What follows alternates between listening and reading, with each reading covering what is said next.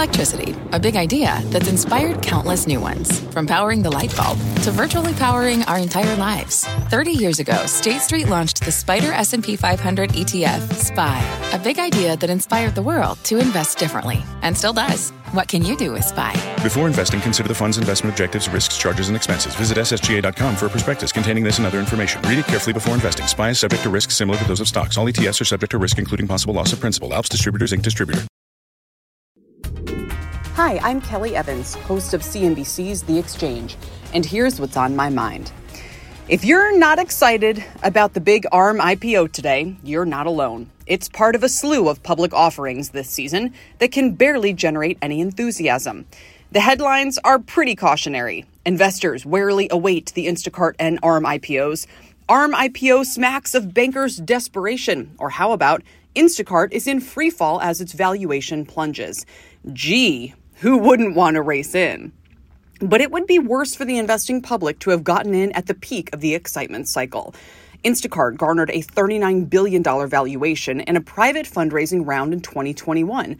Imagine if it instead had gone public that year amid the meme stock COVID craze that drove the NASDAQ to all time highs. It could have been a $50 billion listing, perhaps. And what's it worth now? About $9 billion. You should be thanking the unfortunate venture capitalists who bought its overpriced shares two years ago so that you didn't have to. In fact, the IPOs of the past four years have been a disaster for many retail investors. The 10 biggest IPOs since 2019 are down almost 50% on average from where they closed on their first day of trading, according to Reuters and LSEG. And SPACs have been even worse.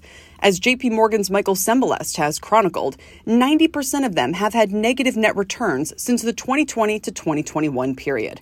These were among the hottest listings at the time. If you're a retail investor, you should seriously tread with caution anytime you're tempted to jump into a hot IPO. In fact, 40 to 60% of IPOs generate negative returns even in good times, as Cembalest notes. The only way to really generate alpha, so to speak, is to hold a broad basket of IPOs and hope that a few of them turn into Facebook, Google, and Nvidia. Or you could just do what most people do and own a broad stock index that basically keeps self selecting for companies with the best growth potential, even if their really cheap days are already behind them. Otherwise, the only people who really benefit from buying fresh IPOs tend to be the insiders, employees, bankers, and their clients who get the shares at the IPO price that's typically 15 to 20% or so below where the stock opens for the rest of the retail public. And ARM's IPO today is being met with skepticism for a reason. The company did used to be one of the hotter stocks in the market, back before SoftBank, best known for wildly overpaying for WeWork, bought it and took it private in 2016. Now, its core end market, smartphones, is much more mature and barely growing. SoftBank is only floating around 9% of shares to the public, way lower than the 29% average, according to Professor Jay Ritter.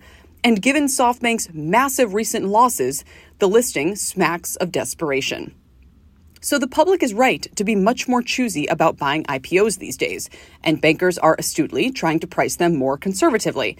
ARM, Instacart, any other ho hum offering, they might all turn out to be much better investments here than during their overhyped heydays. At the very least, buyers ought to be much more judicious now than in the recent past.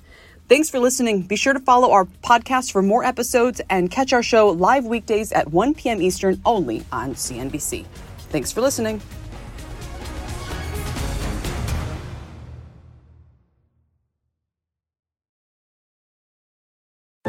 What's on the horizon for financial markets? At PGIM, it's a question that over 1,400 investment professionals relentlessly research in pursuit of your long term goals. Specialised across asset classes, but united in collaboration, our teams provide global and local expertise. Our investments shape tomorrow, today. Pursue your tomorrow with PGIM, a leading global asset manager.